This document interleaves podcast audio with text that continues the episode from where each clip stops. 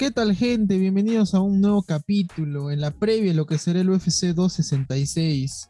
Después de casi más o menos, más, un poquito más de un mes, desde el último evento estelar del UFC en el que Cyril Game ganó el campeonato interino en el peso pesado, vuelve el UFC con una cartelera, la verdad, muy, pero muy, pero muy buena, sobre todo la estelar. Tenemos peleas muy buenas, así que lo que toca ahora es dar un pequeño una pequeña, predicción de lo que será este evento. Vamos a enfocarnos en los tres eh, primeros, en los tres más destacados, digamos, con mayor profundidad. Pero a ver, toquemos los primeros, mm, las primeras peleas preliminares. Tenemos el regreso de Jessica Andrade contra la número 5 de la categoría de peso mosca, que es Cintia Calvillo. Bueno, eh, Andrade viene de una pelea por el título precisamente con Valentina. Quedó muy, no quiero decir eh, no mal, pero quedó la verdad bastante expuesta. Uno imaginaba que Jessica iba a ser una peleadora un poco más eh, dura para Valentina, es lo que inclusive el mismo Dana White decía, pero bueno, Valentina terminó almorzándose Andrade, lo que determina que bueno, Valentina es una reina prácticamente en esta división. Pero bueno, sin embargo, veamos cómo va Andrade contra la número 5. Va de por sí parte, claro, favorita, como porque sigue siendo la número uno dentro de la división Mosca. Vamos a ver cómo le va con la, con, la querida Calvillo, la norteamericana con ascendencia latina. Yo acá sí, bueno, me, tengo que ir pues con la, con la mejor ranqueada, porque pese a tener una, una, derrota en su última pelea, bueno, también contra quién pierdes, ¿no? Perder contra Valentina da un, un toque extra, por así decir. La siguiente pelea es el regreso de dos pesos pesados, uno que viene de recuperarse de una racha muy negativa, hablamos de Jairzinho Rosentruck, que se enfrenta a Curtis Blade, que viene de que de lo que tenía un, digamos, futuro prometedor, fue frenado literalmente de golpe por Derek Lewis en un evento uh, UFC Night, Night Fight. No sé si recuerden que Curtis tenía esa pelea, la verdad, ganada hasta el tercer round dominando con patadas, humillando al rival, manteniendo muy bien la distancia, hasta que en un intento de derribo, bueno, pues la derecha poderosa de, de Derek Lewis lo termina mandando a la lona. Pero venía muy muy bien Curtis Blade, inclusive estaba dos, si no me equivoco, era, él estaba rankeado número dos para esa pelea. Y bueno, tras esa derrota y lo que ha ido pasando con Game, con el mismo Derek Lewis, bueno, ha terminado cuarto lugar. Y por otro lado está Jairzinho, que después de la derrota con Enganu, sufrió otra derrota precisamente ahora con el ahora campeón interino Cyril Game, quedando la verdad muy mal, muy muy dominado por parte del francés. Pero bueno, se recuperó en su última pelea Jairzinho y ahora vamos a ver pues enfrentados al número 6 con el número 4. Pese a la derrota que tuvo Curtis Blade, yo lo, yo lo sigo dando como favorito en esta pelea, sobre todo por el tema del alcance. Hemos visto que Jairzinho cuando se enfrenta a peleadores con extremidades más largas no es del todo preciso. O sea, restando el tema del poder, porque bueno, enfrentarse en Gano de todas maneras es, entra creo en otra categoría. Ah, cuando le toca enfrentarse con rivales largos, le ha costado bastante a. Con el mismo game y en su momento cuando peleó con el ruso Volkov. Así que en esta pelea me voy con, con el número 4, con Curtis Blade. Y ahora sí, entramos en, la, en las peleas estelares, estelares. Eh, aquellos que son fanáticos del UFC hace la verdad bastante tiempo, estamos hablando de gente mayor que yo, yo tengo 22 humildes años. Obligadamente ven el UFC, van a ver este UFC más que todo por esta pelea, por el regreso de Nick Díaz y la pelea y enfrentándose frente a Robbie Loner una revancha de más de 10 años. Tienes que saber, cuando se han enfrentado a estos peleadores en el 2004. Yo tenía 5 años, el UFC estaba en formación y estas eran las estrellas en nacimiento, por así decir, en ese momento. Nick Díaz en su momento ganó la pelea cuando no iba para nada favorito. El favorito en ese momento era Robbie, que bueno, venía de noquear y noquear y noquear y terminó siendo noqueado en esta pelea con Díaz. Son 17 años después de los que se enfrentan. Para los que no saben, eh, esta pelea es la que, digamos, la que más atrae y a la vez la más difícil de, por así decir, predecir por dos, por dos detalles, cada uno por su lado. Por un lado, el caso de Robbie Loner. Robbie, digamos, ha sido el peleador, de los dos ha sido el peleador con mayor actividad dentro del UFC. Llegó a ser inclusive campeón en la división welter.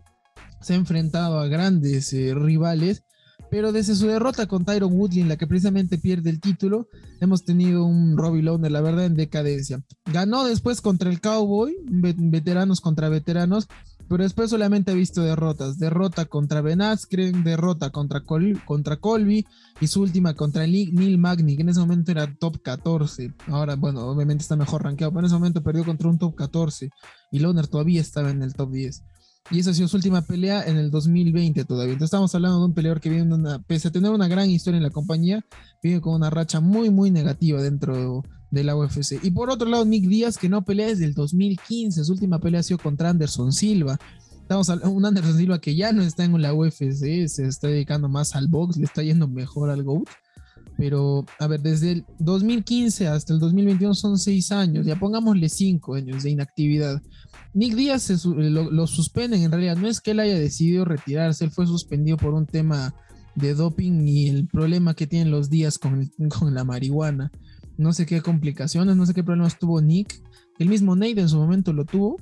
Hablamos del hermano, pero bueno, Nick ya superó, se supone, su penitencia. Regresa al UFC, se le ve la verdad bastante, bastante mayor. Bueno, los dos son peleadores que están bordeando los 40 años. Pero digamos, en cuanto a lo, físico, se le, se le, ve muchísimo mejor a Robbie Loner que a Nick Díaz. Pese a que ha tenido un campamento bastante intenso porque se supo de su regreso desde que peleó su hermano en el UFC 261 todavía, no, 262, cuando pelea pues eh, Edwards contra, contra Nate. Desde ahí se, rumoreaba que Nick podía volver, pero bueno, ya se hizo oficial, ha hecho un campamento, la verdad, muy intenso, pero físicamente se lo ve mejor a Robbie. Pero ojo, no es que. Mm, esto no es, no es, digamos, un desmilitar a Nick, porque ojo que esta pelea que inicialmente estaba planeada para 170, se va a terminar peleando en 185, en peso mediano. Robbie no ha peleado, hasta en sus últimas peleas no ha sido en ese peso. Robbie siempre se ha mantenido en welter. Nick se ha peleado en peso mediano. Vamos a ver a quién le termina conveniendo esta subida de peso. Al parecer, Nick no ha podido cortar a 170, lo que habla un poco del, del estado físico actual del, del veterano. Pero bueno, esta es la pelea realmente más difícil. Los que son fanáticos, digamos, actuales del UFC, obligados tienen que ver esta pelea como tarea, inclusive porque estamos hablando de dos leyendas del deporte, dos eh, pioneros de esta compañía, por así decir, que han dado, que ayudaron a forjar los cimientos de lo que el UFC es hoy en día. Es como ser fanático del fútbol y no saber quién fue Maradona, quién fue Zidane. A ese digamos, nivel dentro del UFC podemos hablar dentro de, lo, de podemos hablar de esta pelea. Es un verdadero peleón, promete bastante. En lo psicológico, Nick Díaz, digamos que vendría siendo el superior por, por haber ganado la pelea previa, pero ojo, es hace 17 años, no es ningún. No es, no es una buena referencia la última pelea que han tenido estos dos entre ellos. Pero bueno, si tuviera que inclinarme por alguno, que me voy con Robbie. Por más de que venga una racha negativa, pienso que la actividad es más importante. Y ver un peleador que regrese después de seis años, por más de que entrenes y entrenes y no hayas parado de entrenar, es otra cosa pararse en el octágono y enfrentarse a un rival. Más la presión del público. Bueno, a los días les encanta en todo caso convivir con el público, pero pelear a nivel top. Y, ojo, que dense cuenta de lo relevante que es esta pelea, lo importante que es dentro del UFC, porque es pelea cinco rounds. No es pelea por el título, no es pelea estelar, ni siquiera son peleadores rankeados. Bueno, Robbie está rankeado número 15, pero mm, prácticamente no cuenta. No son, mm, no son peleadores, por así relevantes dentro de la conquista de títulos, pero ojo, es pelea cinco rounds ese nivel de popularidad, ese, ese peso tienen estos peleadores en la compañía para hacer que sea una pelea a cinco rounds. Entonces, ojo por un lado con ese lado. Pero bueno, tomando en cuenta el tema del cardio, precisamente porque son cinco rounds y la continuidad, me tendría que inclinar ligeramente a Robbie. Pero ojo, es un 51 a 49. Esta pelea, la verdad, está para cualquiera. Le podrían dar a que fijo va más de dos rounds. ¿eh? Quizás eso sí. Ahora, ahora en sí entremos a las peleas por campeonato, a las que sí corresponden que sean a, a cinco rounds. Toca nuestra, nuestra representante, la reina de la, del peso mosca en la UFC. Hablamos de la querida y la gran Valentina Shevchenko, enfrentándose, yo creo, a la, contendiente más peligrosa, Lauren Murphy. Obviamente no es una peleadora de gran renombre, no es no son tan, no es tan popular, digamos, el UFC femenino lamentablemente. Entre todas, bueno, Murphy no es, digamos, una peleadora del todo conocida. Pero ojo con esta, con esta chica, porque la verdad es una muy, muy buena peleadora, sobre todo en Jiu-Jitsu. Es el arte marcial que más domina. Ha sido, eh, es más, de sus últimas cinco peleas, de sus, de sus cinco, últimas cinco victorias, tres son por sumisión. Estamos hablando de una peleadora que está muy acostumbrada al tema del Jiu-Jitsu. En su momento Andrade era una amenaza por su Jiu-Jitsu, pero bueno, vimos como Valentina... Eh, la terminó cortando con, con la llave de la crucifixión. Vamos a ver cómo está esta pelea. La veo muy, muy, muy interesante. Lo de Valentina dentro de la compañía, bueno, es sin duda increíble ver cómo una peleadora eh, ha podido ser tan, tan, pero tan dominante en una, en una división. Desde que está en 125, Valentina no ha perdido ni una sola pelea desde su crecimiento hasta obtener el título y tiene cinco defensas. Con esta sería la sexta, la racha más larga en esta división. Después de Murphy, bueno, no quedaría otra, se tendría que enfrentar a la, americana Chokhagen, que es la, la número dos ahorita en el ranking.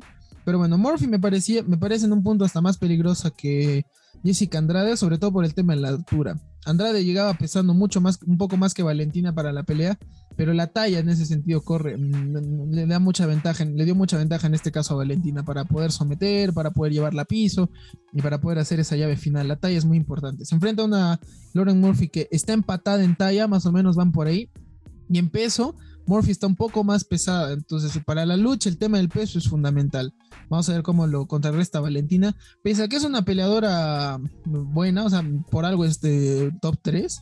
Mm, sigo dando como favorita a Valentina, la verdad, por, por mucho, la verdad. No es, eh, Estamos hablando de la peleadora más dominante en lo que es mujeres. Ni siquiera Amanda ha sido tan dominante pese a tener dos cinturones, a mi criterio.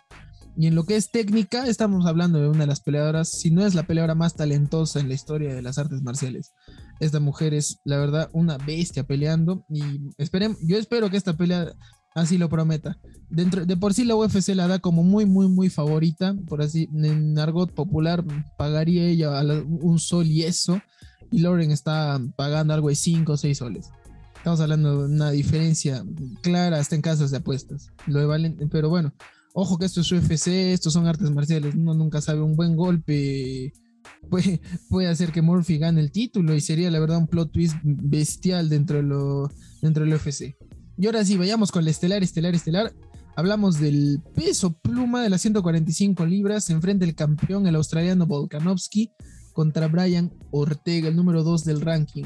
Bueno, según el UFC, al, momento de grabado esto, él está rankeado número 2, pero he visto que ESPN lo rankea número 1, pero bueno, Holloway para mí es el 1. Detrás de, es para mí mucho mejor que él, pero bueno.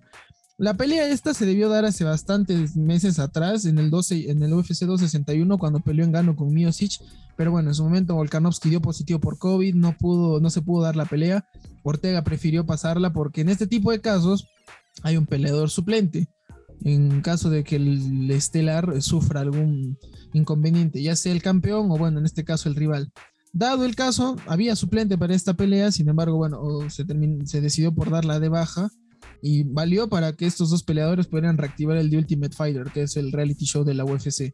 Hubo el Team Volkanovski que ganó el Ultimate Fighter contra el Team Ortega. Pero bueno, entre ellos no se han enfrentado obviamente en este, en este reality, ellos simplemente son los coaches, los que se enfrentan son los miembros de sus equipos. Y en este sentido el equipo de Volkanovski arrasó. Volkanovski para mí tiene que ser sin duda un peleador muy muy serio y muy duro dentro de esta división porque haberle enfrentado a Max Holloway en dos ocasiones y haber sido tan dominante sobre un peleador tan fino y tan poderoso en el strike, estamos hablando de Holloway, eh, hablando de Holloway, estamos hablando del peleador que más golpes imprime una pelea, su récord es de 1400 golpes, una sola pelea, o sea, estamos hablando de un peleador serio, duro, de mis favoritos en la compañía, que en su momento también fue campeón, ganó, le ganó a José Aldo, se enfrentó, bueno, perdió con McGregor, pero logró ser campeón. Volkanovski le arrebata el título y en la revancha Volkanovski demuestra ser nuevamente dominante, con excelentes combinaciones, grandes golpes, eh, bastante precavido en el tema de los derribos, tiene muy buena lucha. Y para ser un peleador tan bajito y enfrentarse a un Holloway, que es la verdad alto, tiene bastante mérito lo que, tiene, lo que, es, lo que ha hecho Volkanovski en esta división. Y se enfrenta a un Brian Ortega que viene un ascenso muy interesante después de que Brian Ortega fue humillado por Holloway. para los que no han visto esa pelea, no he visto tal diferencia. Bueno, quizás la última de Holloway con Qatar. Podemos, podamos ver una diferencia muy, muy notoria entre un rival y otro. Pero en este caso, Ortega, yo creo que era muy, muy inmaduro para enfrentarse a un Holloway que ya venía muy bien en camino en la compañía, un Holloway que arrasó con él.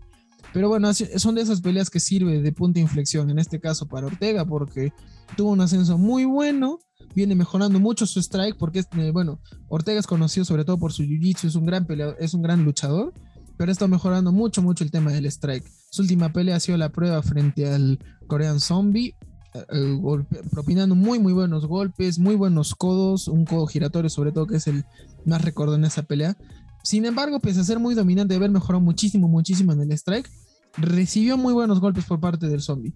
Lo que habla de un peleador que todavía no ha afinado del todo, por así decir, su defensa. Y contra un rival como Volkanovski, con el poder que tiene los guantes, esto es eh, la verdad bastante peligroso.